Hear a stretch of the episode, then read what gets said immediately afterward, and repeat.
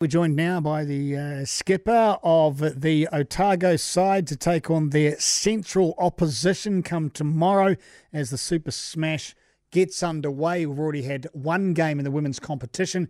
We got a game at number two tomorrow. Suzie Bates uh, joins us as we look at what the Sparks can provide up against the Hinds. Good morning to you, Suzie. I trust you well. Yeah, good morning. So, what are we looking forward to tomorrow? What What are the threats out there? I taste you've uh, you've done your work and you've uh, done your rundowns on what you're going to be facing and what that game gets underway. What ten in the morning? Yeah, we're, we're looking forward to the rain stopping, hopefully in time for ten o'clock because it's been pretty wet last couple of days. But um, yeah, CD Hinds are a good side, and uh, Jess Watkins at the top of the order gives it a good whack, and Hannah Rowe, who I know really well from the White Ferns, is also in good form. So it's going to be a great game, but the Sparks have been in very good form in the HBJ 50 over competition. And that transfers reasonably easily from 50 down to the, the 20 over version?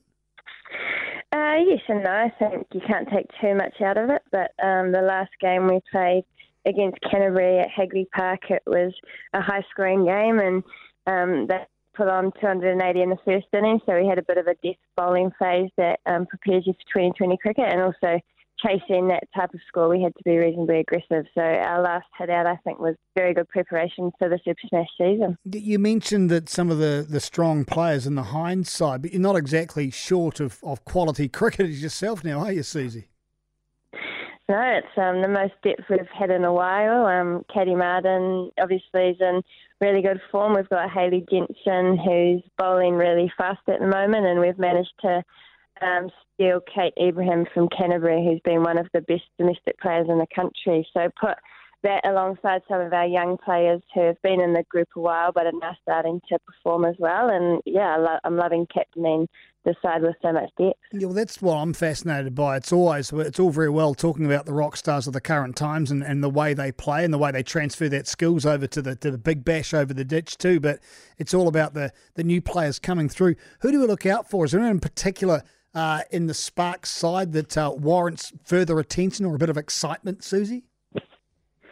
Yeah, I think um, Molly Molly Loe's been a real up and coming bowler for us, and she's sort of been recognised in under 19 New Zealand team. So she's a medium pace bowler, and and then you've got Emma Black as well, who opens the bowling for us. So there's sort of two youngsters that are key to our bowling attack. Um, because I think in 2020 cricket, sometimes people focus on the batters, but if you don't have a decent bowling attack, it makes 2020 cricket hard. So yeah, we've got a really young bowling lineup, but um, they're getting better and better each year. Now, what about yourself, Suzie Bates? Uh, you've been around for a while, playing now at the highest level. Where does your drive carry on coming from? What, to what depth do you reach in to keep you up for these uh, these competitions?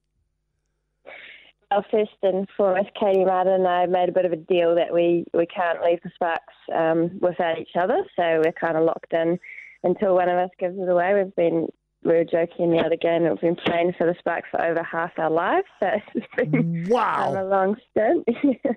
um, but yeah, I think I haven't played a, a ton of domestic cricket recently, and I think having shoulder surgery and then COVID get interrupting some cricket, it doesn't take much to be motivated these days. I know I haven't got um, that long left, so just playing alongside some young players and inspiring them to be as good as they can be and hopefully going to play for the White Ferns probably is what keeps me going the most at this level.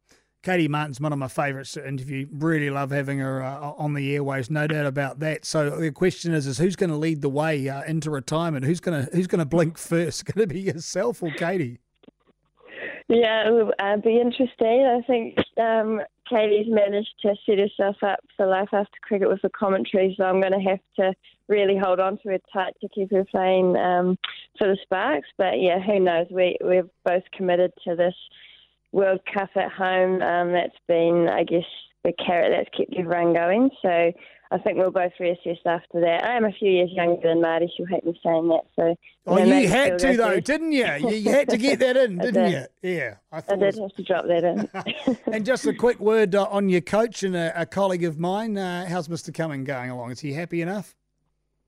Yeah, he's been brilliant. Um, obviously, I missed out last season with injury and didn't get to see him around the group that much, but heard really positive things and since being in a group, I just love how positive he is with the girls. He gives them real confidence to go out and express themselves, and he just loves talking cricket. So um, between coach and captain, there's a lot of cricket chats, and sometimes we have to rein it in a little bit because the girls don't need all that information. you're cricketers. That's what you're supposed to do. Suzie Bates, thanks very much for joining the program. Wishing you the best of luck. Sparks Hinds tomorrow, should the weather abate. 10 past 10, the first ball is going to be bowled at the University of Otago Oval. What a delightful ground. And Suzie, great to chat to you again. You look after yourself.